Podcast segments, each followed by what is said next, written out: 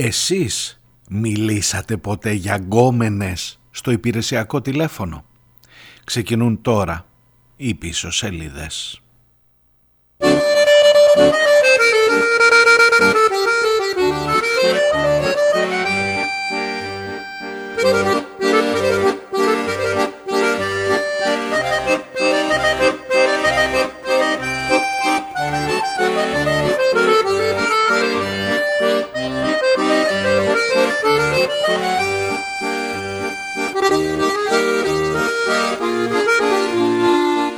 Γεια σας, καλώς ήρθατε. Τρίτη, 14 ο Μάρτιος. Ε, είμαστε δύο τρίτες μετά από εκείνη την φοβερή τρίτη, 15 μέρες δηλαδή, μετά από το μεγαλύτερο σιδηροδρομικό δυστύχημα της χώρας και νομίζω ότι χωρίς, χωρίς περιστροφές, χωρίς δεύτερη κουβέντα, ε, δεν είναι ακόμα ο καιρός για να φύγεις για να αλλάξεις θέμα. Ίσα ίσα θα σας έλεγα ότι με όλα αυτά που βλέπω και στον ε, χώρο τον δικό μου τον δημοσιογραφικό ε, ίσως επιβάλλεται να είσαι εδώ για να σχολιάζεις όσα γίνονται τις τελευταίες ώρες, μέρες, εβδομάδες γιατί από ένα σημείο και μετά είναι τόσο εξοργιστικά τα πράγματα που τι να σας πω εκείνος ο στόχος του να, να, έχει, να κρατήσει τα, τα μυαλά σου μέσα στο κεφάλι δεν είναι και πολύ εύκολο να επιτευχθεί.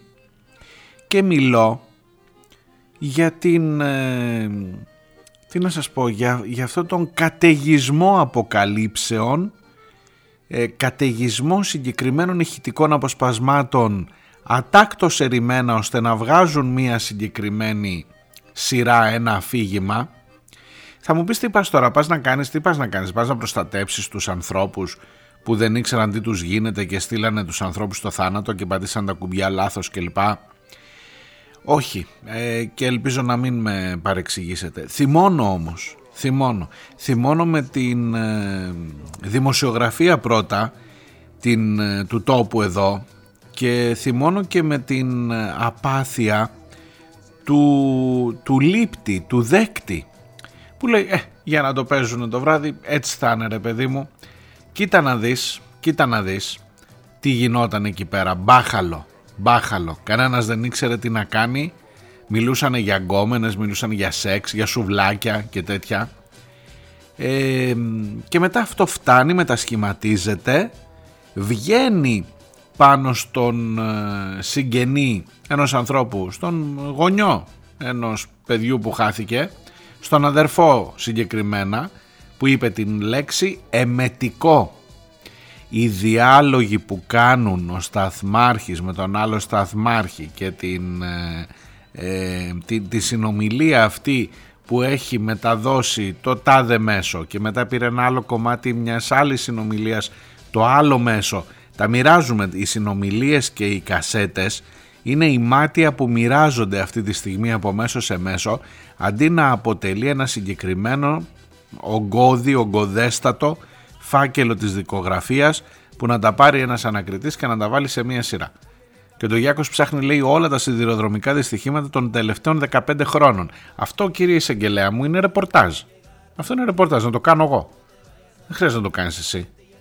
Αυτό είναι ρεπορτάζ. Να κάτσουμε μια μέρα στην εφημερίδα να γράψουμε τα μεγάλα σιδηροδρομικά δυστυχήματα. Πάει να ψάξει τώρα 15 χρόνων πίσω να αποδώσει ευθύνες, λες και δεν έχουν παραγραφεί, λες και δεν έχει ακόμα και να υπήρχε κάτι που θα το βρεις στον 15 χρόνων ευθυνών. Εκτός αν θέλεις να μου πεις ότι κάνεις πραγματογνωμοσύνη. Αλλά εσύ τελικά τι είσαι, είσαι εισαγγελέας, είσαι. Ποιος είναι ο ρόλος σου ακριβώς; Γιατί αν κάνεις ρεπορτάζ, κάνεις κακό ρεπορτάζ.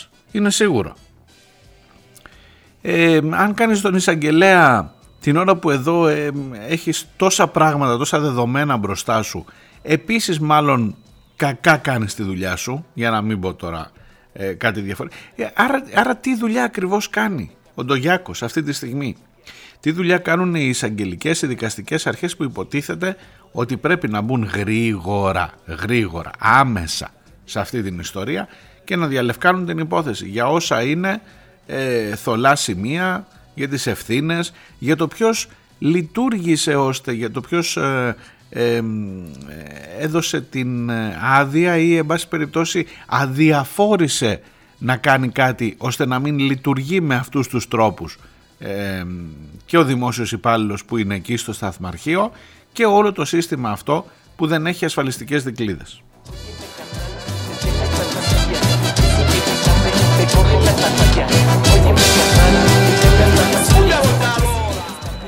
Είμαι ο Μάριος Διονέλης, ακούτε, θα ακούσετε τις πίσω σελίδες της ε, Τρίτης, ε, πίσω σελίδες.gr είναι το site της εκπομπής. Και προσπαθώ να σας πω σήμερα εδώ μπροστά σας ε, έχοντας φέρει στις αποσκευές μου και τα πολλά μηνύματά σας για το πολύ σοβαρό θέμα που βάλαμε χθες στην ίδια χωρία είμαστε των ε, θεμάτων πάλι οι φωνές των συγγενών που λένε τώρα άκουσα στο πρώτο θέμα που έβγαλε την τάδε συνομιλία που ο άλλος παραγγέλνει σουβλάκια ή που ο άλλος μιλάει για το πόσες γκόμενες έχει και, το... και με πήρανε μετά τηλέφωνο και το χαρακτήρισα εμετικό να μιλάνε για τέτοια πράγματα την ώρα που σκοτωνόντουσαν τα παιδιά μας.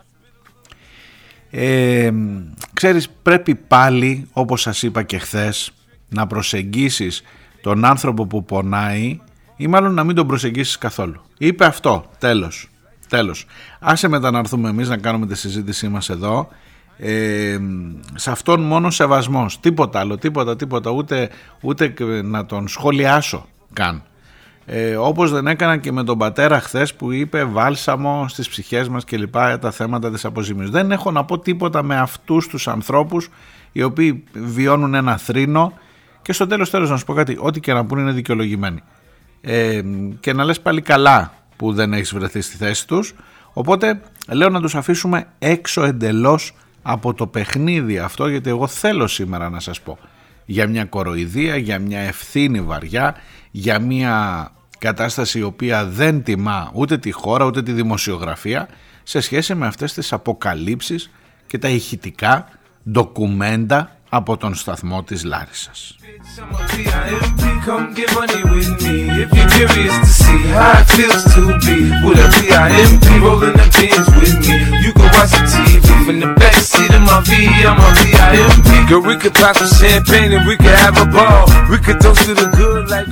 Σοκαρισμένη, σοκαρισμένη παρακολουθεί η ελληνική κοινωνία. Σας το κάνω λίγο για να δείτε αν το φέρεις, αν το βγάλεις από ραδιόφωνο και το πας σε τηλεοπτικό παράθυρο πρέπει να πω μια λέξη τέτοια ρε παιδί μου δηλαδή σοκαρισμένη, πρωτοφανές ε, αηδία, πώς το είπε ο άλλος εμετικό, εμετικές είναι οι περιγραφές ε, και τα τηλεφωνήματα που ακούμε. Λοιπόν σοκαρισμένη, ας χρησιμοποιήσω αυτήν εγώ που είναι λίγο πιο light. Η κοινή γνώμη παρακολουθεί τις απίστευτες τηλεφωνικές συνομιλίες εν ώρα δουλειάς παρακαλώ του σταθμάρχη με τον άλλο σταθμάρχη στους νέους πόρους με την άλλη σταθμάρχη με τον άλλο από τον πιο κάτω σταθμό και με τους ε, συναδέλφους του οι οποίοι τολμάνε την ώρα της δουλειάς ακούτε χριστιανοί να μιλάνε στο τηλέφωνο και μάλιστα στο υπηρεσιακό τηλέφωνο που καταγράφεται κιόλας. Pimpin' no. This ain't a secret, you ain't gotta keep it on the low. Bitch, choose on me, I you stripping in the street. Put my other hoes down, you get your ass beat. Now nick my bottom bitch, she always coming with my bread. Όπως έχετε καταλάβει αυτό το να καταγράφουμε τα τηλεφο... τις τηλεφωνικές συνομιλίες σε αυτό έχουμε αποκτήσει ως χώρα μια τεχνογνωσία φοβερή τα τελευταία χρόνια έτσι οπότε σιγά μην ξέφευγε εδώ καταγράφουμε τις τηλεφωνικές συνομιλίες του αρχηγού του στρατού θα μας ξέφευγε ο σταθμάρχης που μιλάει και από το υπηρεσιακό με τον συνάδελφό του, όχι βέβαια.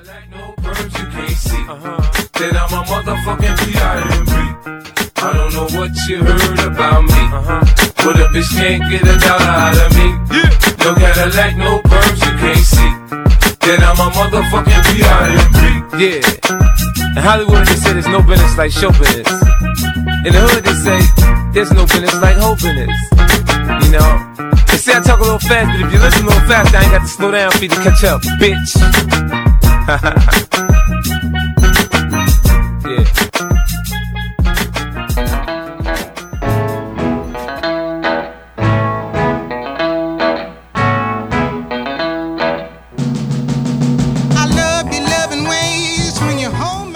Κοιτάξτε δεν είμαι εδώ για να υπερασπιστώ κανέναν ούτε τον Σταθμάρχη ούτε τον Κλειδούχο ούτε όλους αυτούς που βάλαν το χέρι τους ακούσια ή εκούσια, ακούσια θα σας πω εγώ, οι περισσότεροι νομίζω ότι κανείς από αυτούς ήθελε να πάει να σκοτώσει τους ανθρώπους, αλλά ήταν ανεπαρκέστατοι, προφανώς.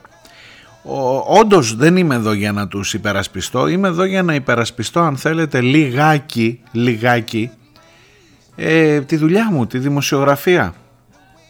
Γιατί αυτό δεν είναι δημοσιογραφία. Τι θέλω να πω, να εξηγηθώ. Λοιπόν, ε, ακούς τώρα, καταρχάς και μόνο το γεγονός ότι βρήκαμε και ότι δημοσιεύονται, κυκλοφορούν σαν κασέτες. Πώς πουλάγαν παλιά στην ομόνια κασέτες. Έτσι κυκλοφορούν. Δηλαδή υπάρχει μια ανακριτική αρχή εδώ σε αυτή τη χώρα η οποία μαζεύει τα στοιχεία, πήγε και βρήκε εκεί που καταγράφονται το καταγραφικό, που καταγράφονται οι συνομιλίες από το υπηρεσιακό τηλέφωνο του σταθμάρχη με τον προϊστάμενο κλπ.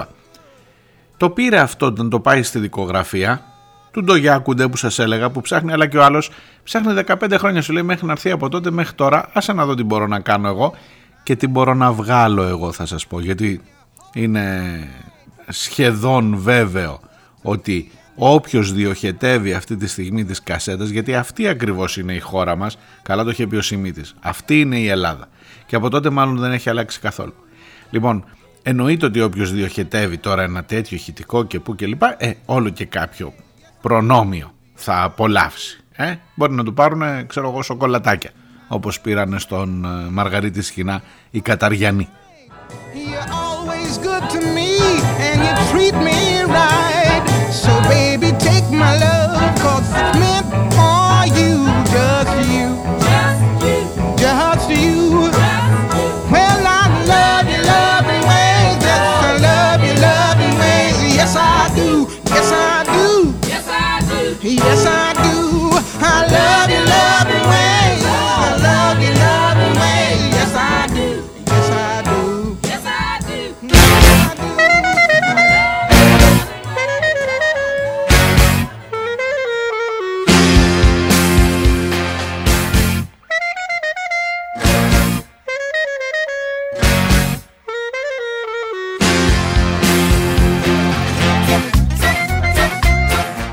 Λοιπόν, ακούστε τώρα τη μεγάλη αποκάλυψη που θα σας κάνω. Μιλούσαν για σουβλάκια, παιδιά, και για γυναίκες.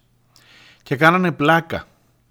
Λοιπόν, αυτοί, οι, βάλτε τώρα τίτλο, βάλτε ανεύθυνοι, οι κακούργοι, οι, τι να σας πω, οι παλιοχαρακτήρες, βάλτε, βάλτε χαρακτηρισμούς, ό,τι θέλει ο καθένας. Μιλούσαν για σουβλάκια, ακούτε, ακούτε. Αυτό είναι, αυτό λέει σήμερα, όχι σήμερα, ήδη από την Κυριακή που έχουν βγει οι διάλογοι αυτοί.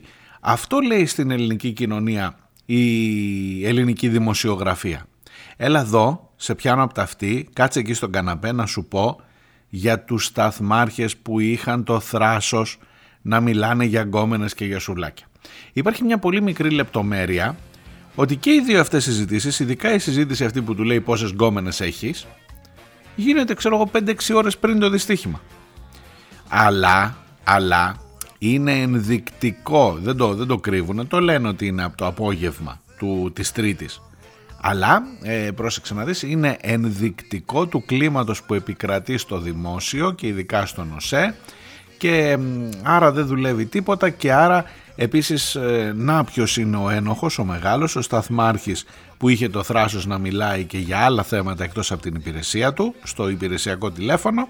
Και άρα καθαρίσαμε, τελειώσαμε, άντε να τον βάλουμε μέσα για καμιά πενηνταριά χρόνια, να του ρίξουμε και μια ισόβια και τελειώσαμε. Και αύριο το πρωί ξεκινάνε τα τρένα κανονικά.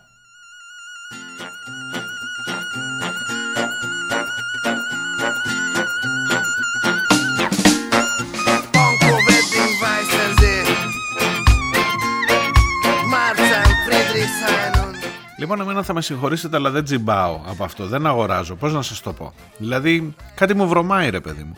Κάτι μου βρωμάει. Έλα εσύ ο πρώτος αναμάρτητος εκεί έξω. Ε, πρόσεξε τι πας να πεις τώρα. Τα υπηρεσιακά τηλέφωνα ειδικά σε κρίσιμες δομές όπως είναι ο έλεγχος των δρομολογίων είναι για να κάνεις πλακά και να του λες ξέρω εγώ τι θα φάμε, που θα φάμε και που θα παραγγείλουμε σουβλάκια. Είναι για να κάνεις ε, Ε, τι να σου πω ρε παιδί μου, είναι για να περνάς καλά, να είσαι χαλαρός με το τηλέφωνο. Όχι βέβαια, προφανέστατα όχι είναι η απάντηση. Αλλά ακούστε τώρα για την ελληνική κοινωνία που δεν έχει μάθει σε τέτοια πράγματα και που πραγματικά πέφτει από τα σύννεφα. Πέφτει από τα σύννεφα, ε.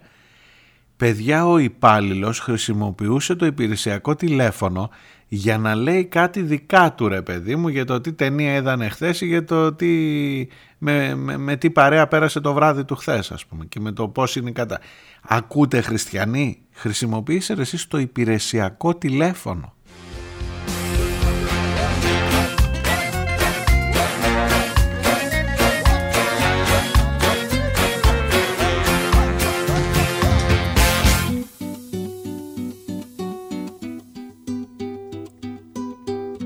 Και αφού είναι αυτό το κλίμα που σας περιγράφω τώρα καταλαβαίνετε ότι μοιραία με μια λογική σειρά των γεγονότων ή αν θέλετε και με ένα μικρό άλμα λογικό ε, αφού στις 5 η ώρα έπαιρνε τηλέφωνο και συζητούσε για γυναίκες μετά αφού πήρε παρακάτω ένας άλλος και ζητούσε τι θα γίνει παιδιά θα βρούμε πουθενά να παραγγείλουμε κλπ πάλι μακριά σχετικά από το δυστύχημα ε, άρα και το δυστύχημα έγινε ε, διαιτησής άτοπων βγαίνει έγινε γι' αυτό είσαι εντάξει, είσαι καλυμμένος. Έκλεισες, δηλαδή τελείωσες με το τι ακριβώς έγινε με το δυστύχημα και με τους 57 αυτούς ανθρώπους που χάθηκαν από τη ζωή. Αν είσαι έτοιμος, νομίζω ότι κάνεις λίγο λάθος, έχεις, έχεις λίγη δουλειά ακόμα, συγγνώμη που σε ταλαιπωρώ, αλλά έχεις λίγη δουλειά ακόμα. Αν νιώθεις ότι μόνο με αυτό το δεδομένο ότι αυτοί οι κακούργοι μιλάνε στα υπηρεσιακά τηλέφωνα για σουβλάκια, ακούτε; Ότι έχεις τελειώσει, ότι έχεις ξεμπερδέψει. Βάλ τους μέσα να τους πηγαίνει σουβλάκι ο, ο δεσμοφύλακας. Εντάξει, εντάξει, τελειώσαμε. Μπαίνεις στο τρένο αύριο.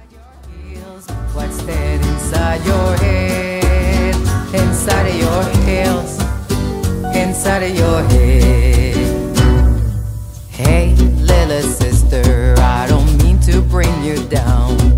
There are lots of mistakes, but don't make it a habit. They say they're hard to break. Hey, little sister, just make sure you watch your step. It's a long way till the end. Θα χρειαστεί πολλές φορές να πω.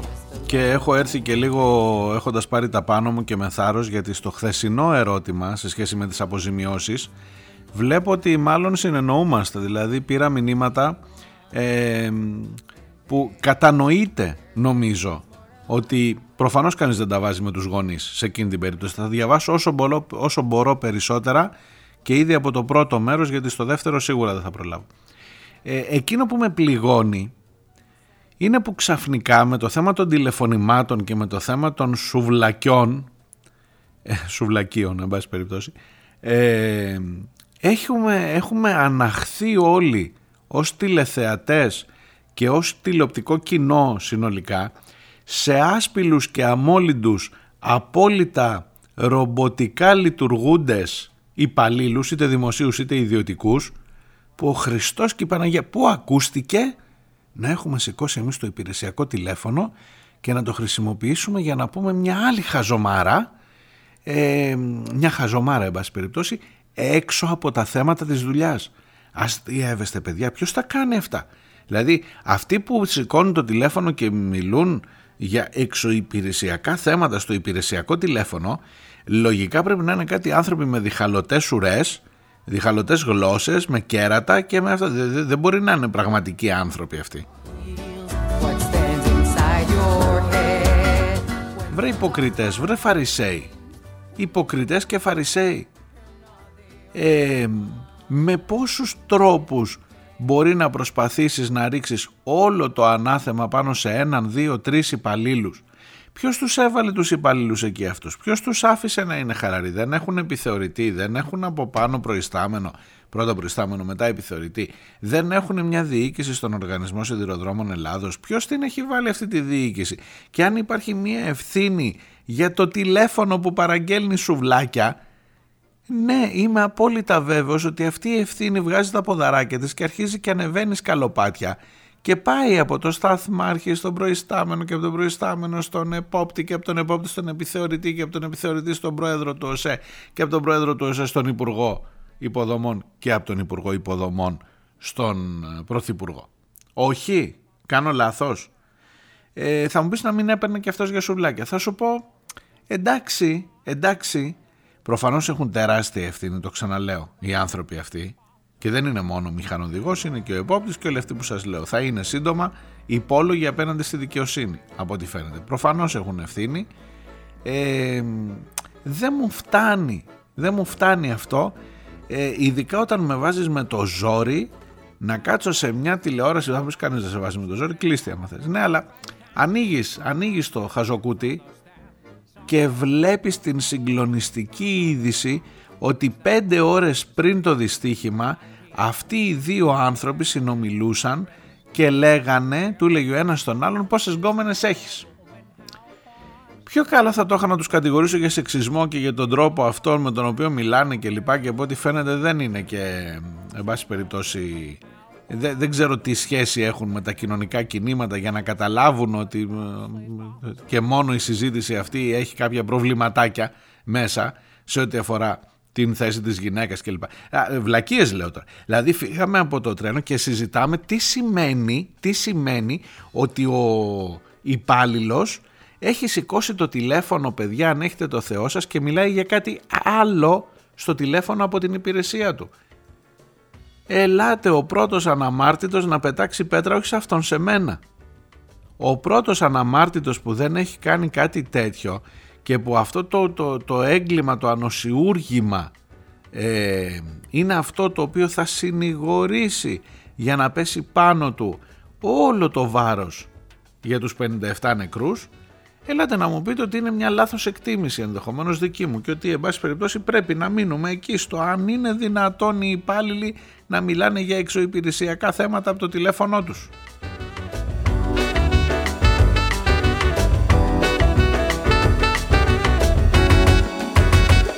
Since I woke up without you,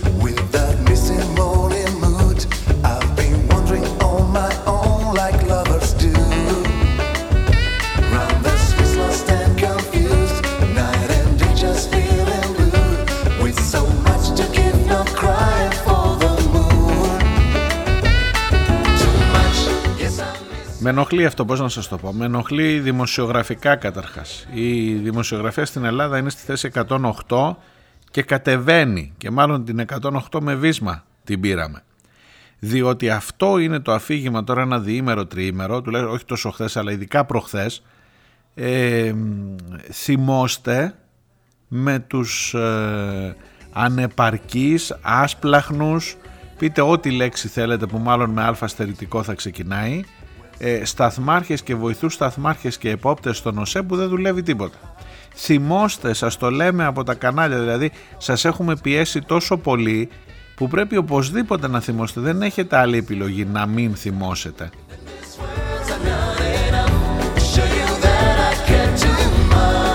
Και φυσικά πάλι, να το πως φτάνει, στον πατέρα. Στον πατέρα ενός κοριτσιού που χάθηκε. Άλλον από αυτόν που έλεγε έχω τρία παιδιά χθες να μεγαλώσω και θα πάρω με χαρά και θα είναι βάλσαμο στην ψυχή μου οι αποζημιώσεις που δίνει ε, το κράτος, ο Μητσοτάκης αν θέλετε εν πάση περιπτώσει. Ε, ο άλλος που του έχουμε πει θύμωσε, θύμωσε τώρα είναι η ώρα να θυμώσεις για το σταθμάρχη και για, το, για την επικοινωνία των σταθμαρχών ε, έρχεται η ώρα, το βλέπει, το διαβάζει και μετά κάνει τη δήλωση εμετική είναι οι διάλογοι που ακούω μεταξύ των δύο ανθρώπων αυτών, μεταξύ των ανθρώπων που μιλούν στο, και έχουν καταγραφεί εκεί στο μαύρο κουτί. Άλλο θέμα αυτό πώς, πώς διαραίουν οι συνομιλίες αυτές. Αλλά τέλος πάντων καταλαβαίνετε ότι ε, του είπανε να θυμώσει και θύμωσε και το είπε εμετικό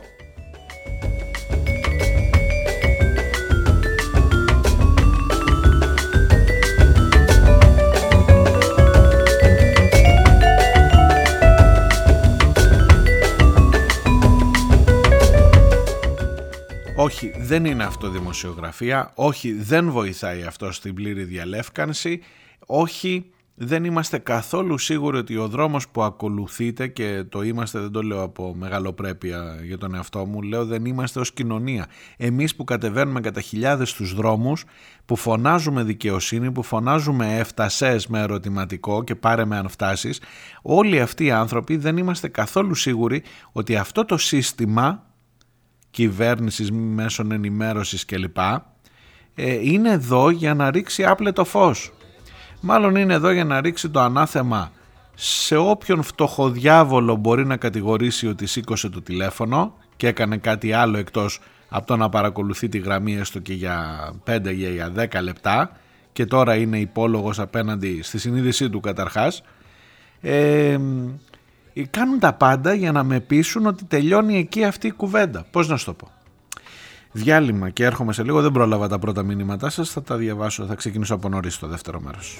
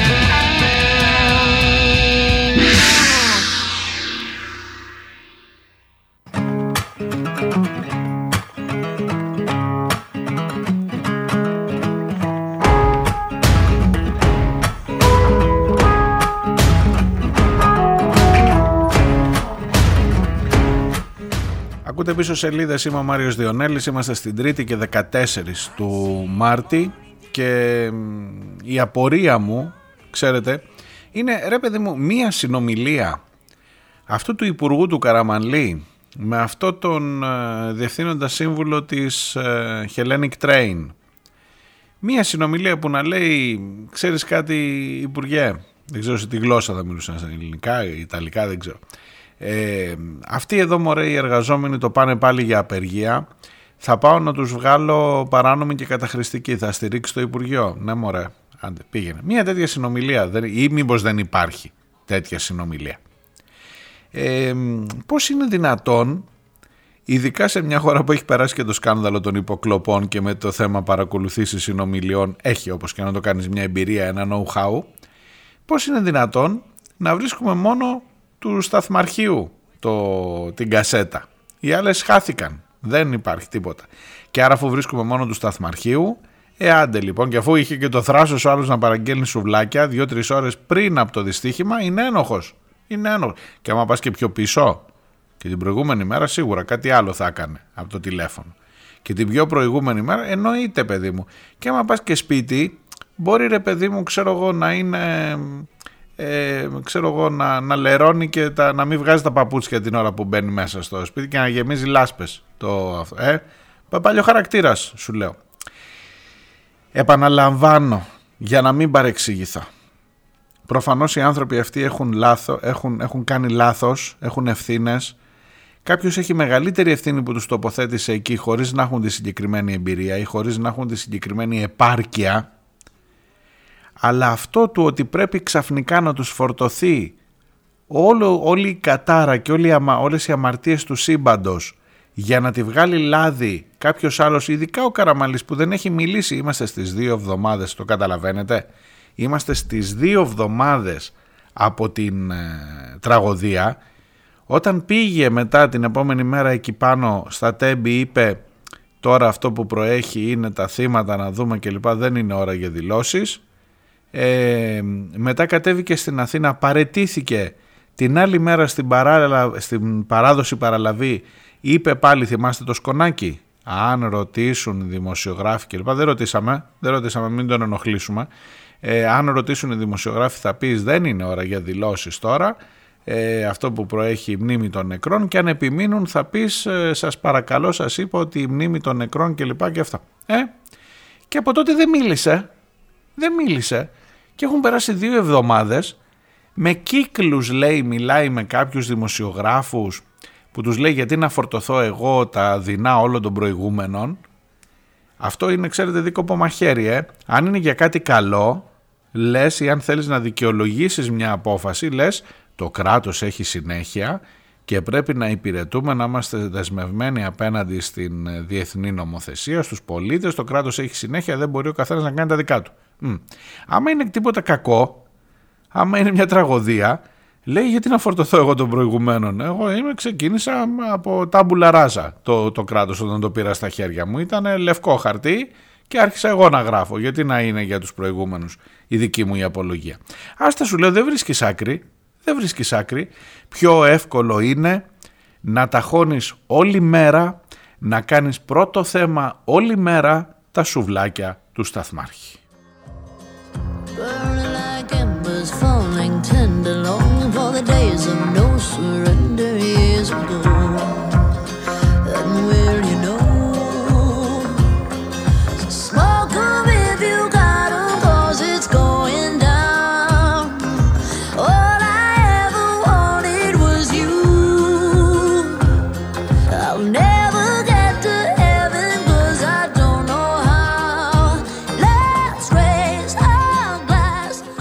Πηγαίνω στα μηνύματά σας γρήγορα σε σχέση με τη χθεσινή εκπομπή κυρίως και με το θέμα των αποζημιώσεων. Δεν θα με ενοχλούσε, λέει ο Χρήστος, ακόμα και αν προσθεθούν άλλα 111 μέτρα στα ήδη υπάρχοντα. Ακόμα και παρά το γεγονός ότι όντως δεν υπήρξε ανάλογη αντιμετώπιση σε άλλες περιπτώσεις, όπως το άδενδρο, το μάτι, η μάνδρα κλπ. Ακόμα και παρά το γεγονός ότι το κίνητρο δεν είναι η ανακούφιση, ότι τα μέτρα αυτά στρέφουν έστω και πρόσκαιρα την ε, κουβέντα αλλού. Α μην νιώθουν καμία απολύτως ενοχή οι συγγενείς των θυμάτων και ας τους αφήσουμε κι εμείς οι υπόλοιποι έξω από αυτό.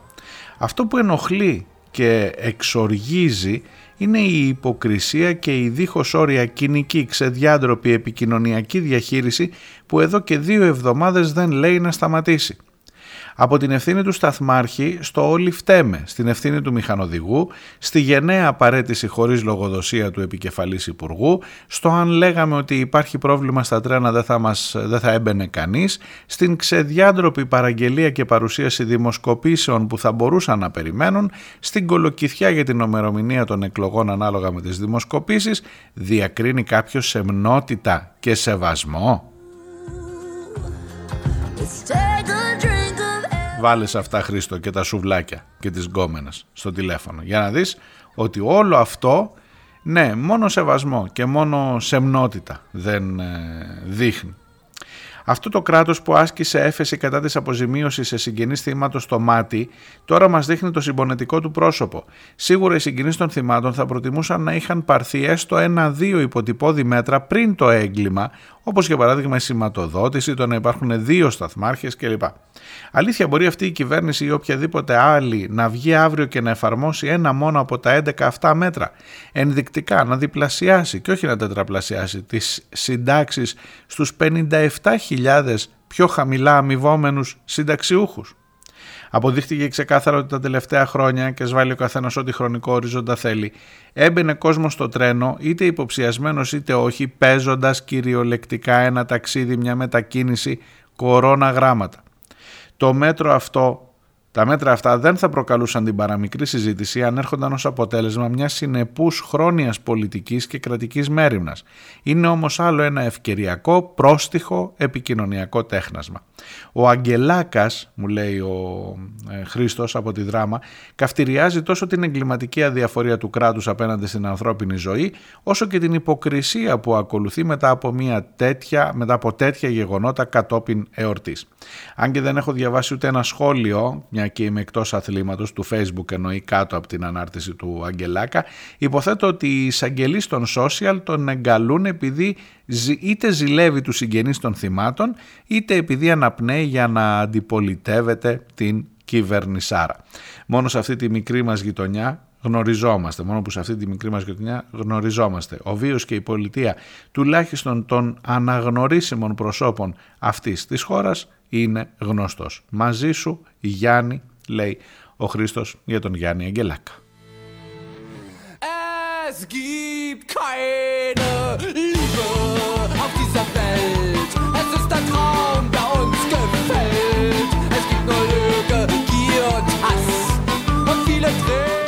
Η Μαρία κάτω από τη χθεσινή εκπομπή σχολιάζει Απλά δεν υπάρχει εμπιστοσύνη γιατί σε αυτή την κυβέρνηση ξέρουμε τα επικοινωνιακά τους τρίξ. Έρχονται εκλογές, οπότε τι να υποθέσουμε ότι το έπιασε ο πόνος; Πολύ σωστά μου λέει το θέτη, γιατί δεν αποζημιώνονται και άλλα θύματα από παραλήψεις και λάθη της πολιτείας; Πολύ φοβάμαι ή μάλλον είμαι σίγουρη ότι θα κάνουν συμψηφισμούς. Θα μπορούσε να γίνει αθόρυβα, σεμνά και ταπεινά και όχι να διατυμπανίζουν τις ελαφρύνσεις και παροχές και να έχουν και να απολογούνται κάποιοι γονείς και να λιδωρούνται γιατί αποδέχτηκαν την βοήθεια της πολιτείας. Αυτό, που αυτό που απεχθάνομαι είναι ότι μας βάζουν σε τέτοια διλήμματα, μου γράφει η Μαρία.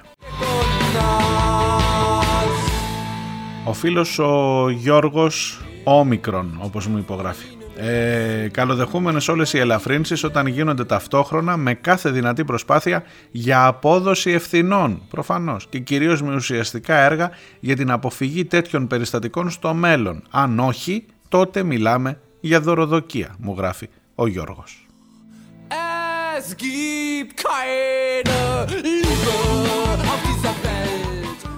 Ο φίλος ο Δημήτρης μου γράφει Μάτι versus Τέμπι ε, and the winner is για να μπει λίγο και στο κλίμα τον Όσκαρ.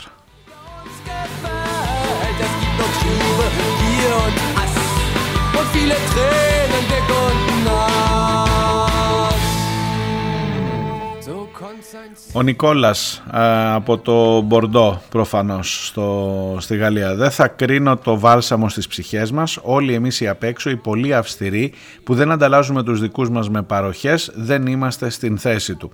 Είναι ο φόβος ότι μπορεί να είμαστε οι επόμενοι που μπορεί να χάσουμε κάποιον που δεν ανταλλάζουμε στην πραγματικότητα. Και αυτό το φόβο δεν τον διασφαλίζει αυτή η ποταπή και εμετική εξαγορά των θυμάτων. Ο καθένας τα πισινά του σκέφτεται. Αυτό αυτός έχασε ήδη το παιδί του, εμείς έχουμε ακόμα κάτι να χάσουμε. Από την άλλη μπορώ να πω ότι κρίνω τη στάση του βάλσαμο στις ψυχές του και όσων συμφωνούν ε, με αυτή. Ε, δείχνει πόσο ηλίθια κοινωνία είμαστε. Όπως σωστά αναλύσατε το θέμα, την βάζω αυτή τη δήλωση μαζί με το «χτύπησαν σαν να είμαι αναρχικός» που είπε ο Ινδαρές. Τα πισινά μας να σωθούν και όλοι οι άλλοι δεν πάει να αυτό. Εγώ να πάρω σύνταξη, να φτιάξω τα υπόλοιπα παιδιά μου και έχει ο Θεός. Μαζί με τον Αγγελάκα όπως πάντα μου γράφει και ο Νίκος.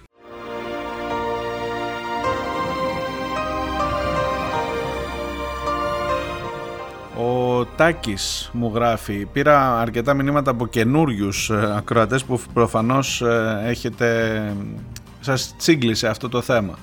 Τελειώνοντας την ακρόαση της σημερινής εκπομπής, τολμώ να προβλέψω ότι σε μια 15 ετία, σε συγκέντρωση των τότε μελών του κόμματος της Νέας Δημοκρατίας, θα βρεθεί ο αντίστοιχος Δούκας, ο οποίος θα επέρεται ότι τους μοίρασα 60 συντάξεις και άλλες τόσες θεσούλες στο δημόσιο και γύρισα το εκλογικό κλίμα της εποχής. Αν δεν θυμάστε, ο Τάκης το λέει αυτό για την υπόθεση με τις φωτιές στην Ηλία, που ο Τάκης έλεγε κατεβήκαμε με. Ο Τάκης λέω, ο Δούκας έλεγε κατεβήκαμε με σακούλες στην Ηλία και γυρίσαμε το κλίμα, με σακούλες με λεφτά προφανώς.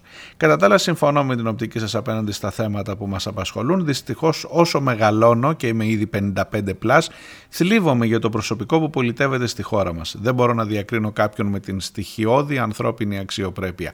Ισοπεδωτικό μεν, αλλά και να υπάρχουν κάποιοι που θα μπορούσαν να διαχωρίσουν τη θέση τους, φοβάμαι ότι δεν έχουν τη δυνατότητα να το δείξουν. Αυτό όμως δεν τους απαλλάσσει των ευθυνών τους. Iron trees smother the air with withering. They stand and stare through eyes that neither know nor care where the grass has gone.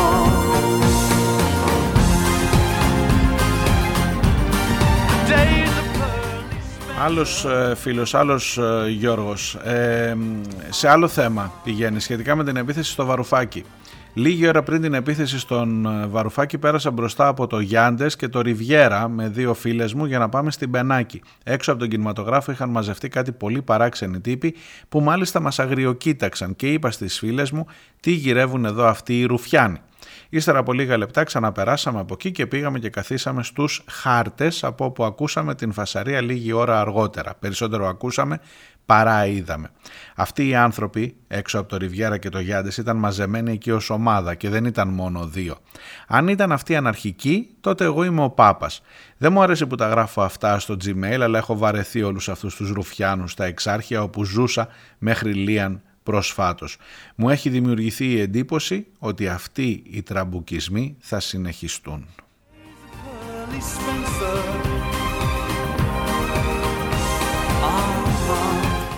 Μια που βάζει το θέμα Βαρουφάκη, ε, δεν μου λέτε εκεί στο Υπουργείο Προστασίας του Πολίτη. Πιάσαμε το 17χρονο. Εντάξει, σήμερα περνάει την Τετάρτη, συγγνώμη, την Τετάρτη αύριο περνάει ε, ανακρίτρια ανηλίκων κιόλας. Γιατί είναι ανήλικος, 17 χρονών. Είναι αυτός που τραβούσε με βίντεο την επίθεση. Και λέει, ε, ήδη από το βράδυ της Παρασκευής ξέρουμε ότι έχουν ταυτοποιηθεί άλλοι δύο. Ε, πού είναι οι άλλοι, τουλάχιστον άλλοι δύο, γιατί ο Βαρουφάκης λέει ότι ήταν 6-7 που τον χτυπούσαν. Και όχι, λέει, αυτός που με χτύπησε δεν ήταν 17 χρονών, ήταν πολύ μεγαλύτερος. Ε, πού είναι οι άλλοι παιδιά, γιατί δεν τους έχουμε. Έχει παράλθει και το 48ωρο του αυτοφόρου, τι δεν θα τους βρούμε ποτέ αυτούς; Πάλι θα είναι η φάση τέτοια σαν τη Μαρφίν που δεν τους βρήκαμε ποτέ; Τι έγινε τώρα; Και καθόμαστε και συζητάμε ώρες επί ωρών για το τι σημαίνει, για το τι ακριβώς και λοιπά για την επίθεση στον Βαρουφάκη. Δεν θα πω άλλα για αυτό το θέμα, περιμένουμε όλοι τις εξελίξεις. for those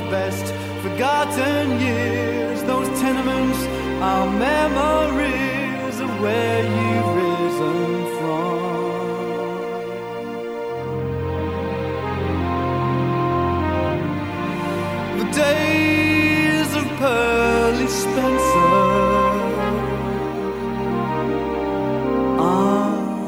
Ο Αντώνης από την αρχαία Ολυμπία με σεμνότητα και σεβασμό στα θύματα και στις οικογένειές τους μου βάζει σε εισαγωγικά και με απίθμενη ανηθικότητα θα έλεγα εγώ η κυβέρνηση προσπαθεί και σίγουρα θα τα καταφέρει να εξαγοράσει νεκρούς και συνειδήσεις. Επειδή όμως καλύφθηκα πλήρως από την ανάρτησή σου καθώς και από αυτήν του Γιάννη Αγγελάκα θα πω μόνο τούτο. Όποιος αναγκάζει είτε με εκβιασμό είτε με ελκυστικά δέλεαρ οποιονδήποτε ευάλωτο άνθρωπο και μάλιστα χαροκαμένο να παρακάμψει αρχές και αξίες του διαπράττει ηθικό έγκλημα και κατατάσσεται αυτόματα στην συνομοταξία των συχαμένων. Στην προκειμένη περίπτωση όμως η πράξη αυτή της κυβέρνησης εκτός από ανήθικη είναι και ύπουλη. Και τούτο διότι όποιος συγγενής αποδεχτεί έστω και ένα από τα 11 ευεργετήματα αυτόματα παρετείται από κάθε ποινική ή αστική απέτηση που θα μπορούσε να έχει εις βάρος του κράτους και φυσικά αυτή την παρέτηση δεν θα την αφήσει ανεκμετάλλευτη η Ιταλική εταιρεία. Με αυτή λοιπόν την εξέλιξη ελοχεύει ο κίνδυνος όλοι οι ένοχοι να βγουν λάδι. Άλλωστε εκεί αποσκοπεί η δωροδοκία και όχι μόνο.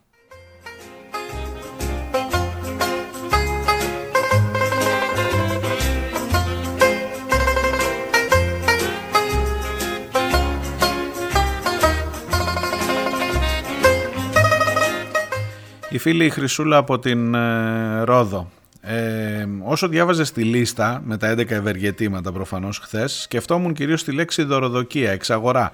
Το συνέστημά μου ήταν κοντά στην αηδία. Ακούω βέβαια και την άποψη του γονιού με τα άλλα τρία παιδιά.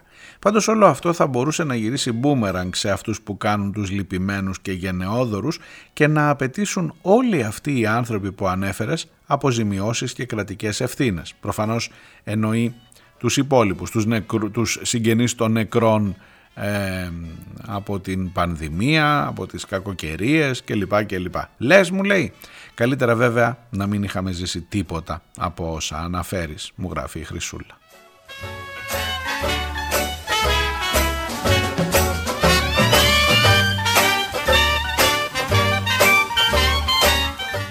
Ο Μπερσέκερ από την Κέρκυρα. Το πρόβλημα με τις αποζημιώσεις για τα τέμπη είναι το εξής. Το κράτος κρατάει και το μαχαίρι και το καρπούζι. Τα θύματα και οι συγγενείς τους απαιτούν και δικαιούνται και αποζημιώσεις και δικαιοσύνη να τιμωρηθούν όσοι πραγματικά φταίνε από τον Σταθμάρχη μέχρι τον Πρωθυπουργό και την Ευρωπαϊκή Ένωση.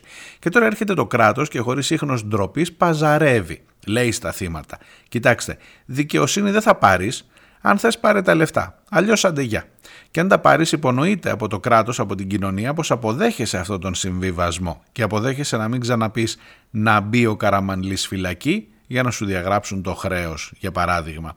Αυτό είναι το μεγάλο φάουλ του κράτους. Δεν μπορείς να δίνεις αποζημιώσεις χωρίς δικαιοσύνη και το έχει κάνει πολλές φορές σε πολλές καταστροφές. Άλλες φορές, βέβαια, ούτε καν αποζημιώσεις δεν δίνει. Αλλά δεν πρέπει να ικανοποιούμαστε μόνο με αποζημιώσεις. Αυτό πρέπει να γίνει σαφές στον κόσμο.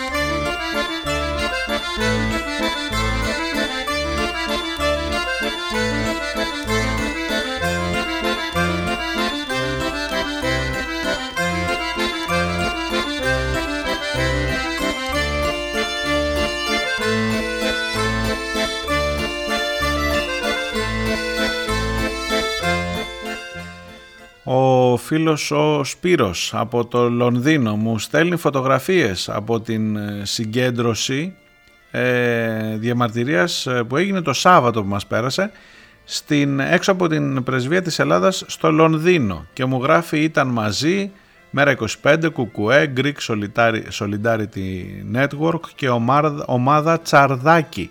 Για τα δεδομένα του Λονδίνου και των ρυθμών που επικρατούν ήταν πολύ καλή η συμμετοχή. Οι κουβέντες λέει θύμιζαν λίγο το 2011 και το 2012. Ας ελπίσουμε ότι κάτι πάει να αλλάξει.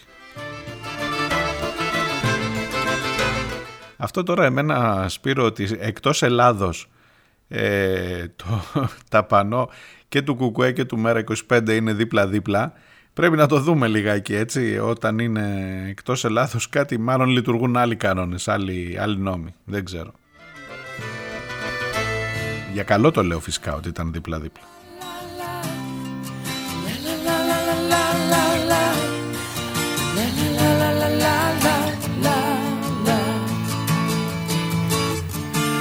Now that I've lost everything to you,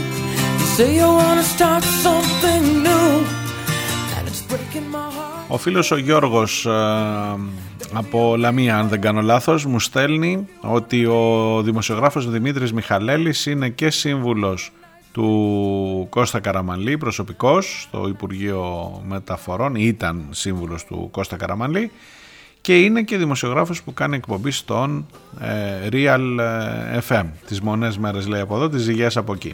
Επίσης μου λέει ο Ιώσ Ντογιάκος ήταν και νομικός σύμβουλος και των Ιταλών ταυτόχρονα με την ιδιότητά του ως μετακλητός στο αρμόδιο Υπουργείο. Δεν το ξέρω αυτό Γιώργο, από σένα το διαβάζω. Και επίσης μου στέλνει ε, και για τη χθεσινή εκπομπή για την ε, άρνηση, χθες ήταν η επέτειος της γέννησης του Γιώργου Σεφέρη, για την άρνηση και για αυτή την περίφημη ιστορία με την Άνω Τελεία, που τα πράγματα πήγανε στραβά στην ηχογράφηση με το Μίκη Θοδωράκη. Ε, νομίζω την ξέρετε, νομίζω ότι την έχουμε ξαναπεί και εδώ από τις πίσω σελίδες, ότι ο στίχος του τραγουδιού δεν ήταν «Διψάσαμε το μεσημέρι», ε, πώς το λέει, μισό λεπτό, ε, δεν ήταν ε, «Πήραμε τη ζωή μας λάθος και αλλάξαμε ζωή ήταν ε, συγγνώμη, δεν ήταν με τι καρδιά, με τι πνοή, τι πόθους και τι πάθος πήραμε τη ζωή μας λάθος και αλλάξαμε ζωή. Ήταν με τι καρδιά, με τι πνοή, τι πόθους και τι πάθος πήραμε τη ζωή μας. Άνω τελεία. Λάθος. Θαυμαστικό και αλλάξαμε ζωή. Και μου γράφει ο Γιώργος την ιστορία αυτή, μου τη στέλνει ότι ο Σεφέρης είχε πει στον Θοδωράκη πρόσεξε την άνω τελεία αλλάζει το νόημα όλου του ποίηματος. Ο Μίκης μάλλον ενθουσιασμένος για να μεταφέρει την ποίηση στο λαϊκό τραγούδι, πια άνω τελεία τώρα και γενικά πήγε το πράγμα λιγάκι στραβά στην ηχογράφηση και όλοι λέμε πήραμε τη ζωή μας λάθος και αλλάξαμε ζωή.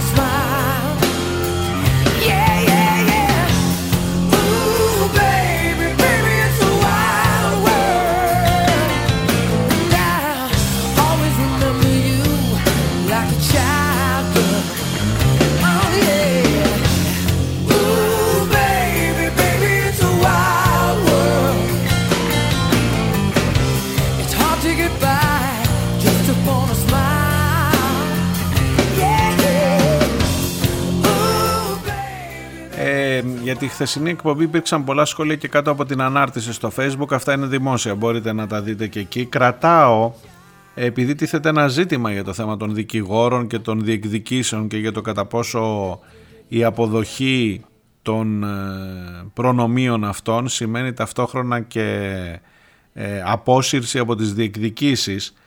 Ε, μου γράφει για παράδειγμα η Γιώτα εκεί ότι γνωστός δικηγόρος είπε αλλά είναι και γνωστό ότι δεν σημαίνει ότι θα σταματήσουν οι δικαστικές διώξεις και ότι δεν είναι ανταλλαγή για να μην πάνε δικαστικά αν θέλει η δικαιοσύνη μας και να τιμωρηθούν οι υπεύθυνοι. Επίσης ε, είπε ότι είναι αναμφίβολη ε, η μη προσφυγή δικαστικά. Γνωστός δικηγόρος που εκπροσωπεί οικογένειες 12 θυμάτων είπε πως θέλουν μόνο την τιμωρία των ενόχων. Όσο για τη συγνώμη αποτελεί ομολογία ενοχής, μου γράφει η Αγγελική εκεί στο ίδιο θέμα.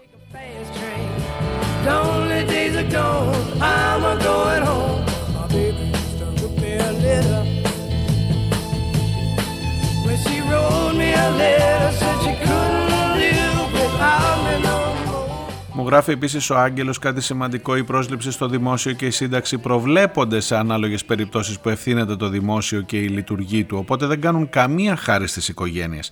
Τα δάνεια κλπ. είναι η πρώτη φορά που εφαρμόζονται, αλλά το βρίσκω λογικό αφού εκτός από τα παιδιά που χάθηκαν, σε κάποιες οικογένειες ίσως χάθηκαν και γονείς που έφερναν το μεροκάματο στο σπίτι. Μέσα στον πόνο τους να σκέφτονται και τα χρέη θα ήταν ακόμα ένα χτύπημα. Μακάρι να το νομοθετήσουν για όλες τις περιπτώσεις που ευθύνεται το δημόσιο. Να σταματήσουμε να βλέπουμε το δημόσιο να ασκεί έφεση για παράδειγμα στην καταβολή αποζημιώσεων όπως έγινε, όντως έγινε άγγελε προχθές στο μάτι.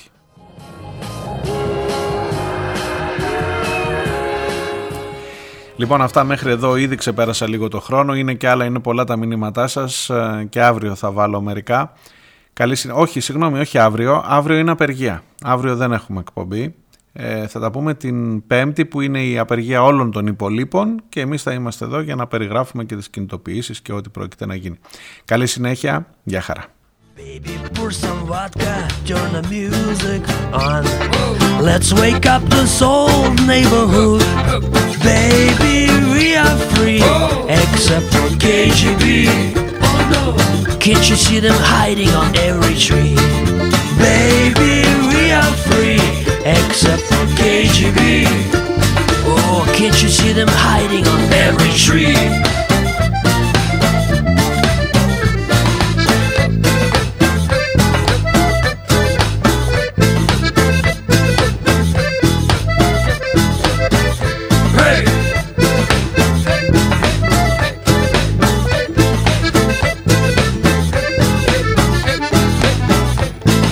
In a land of ice and snow, but come move what do you do when dark outside? Time to drink some vodka So what do you do when 20 below? Time to drink some vodka What do you do when 30 below? Time to drink some vodka What do you do when 40 below? Time to drink some vodka Hey, what do you do when 50 below? Time to play the polka Échale una polka para mí. Vamos a bailar la polka.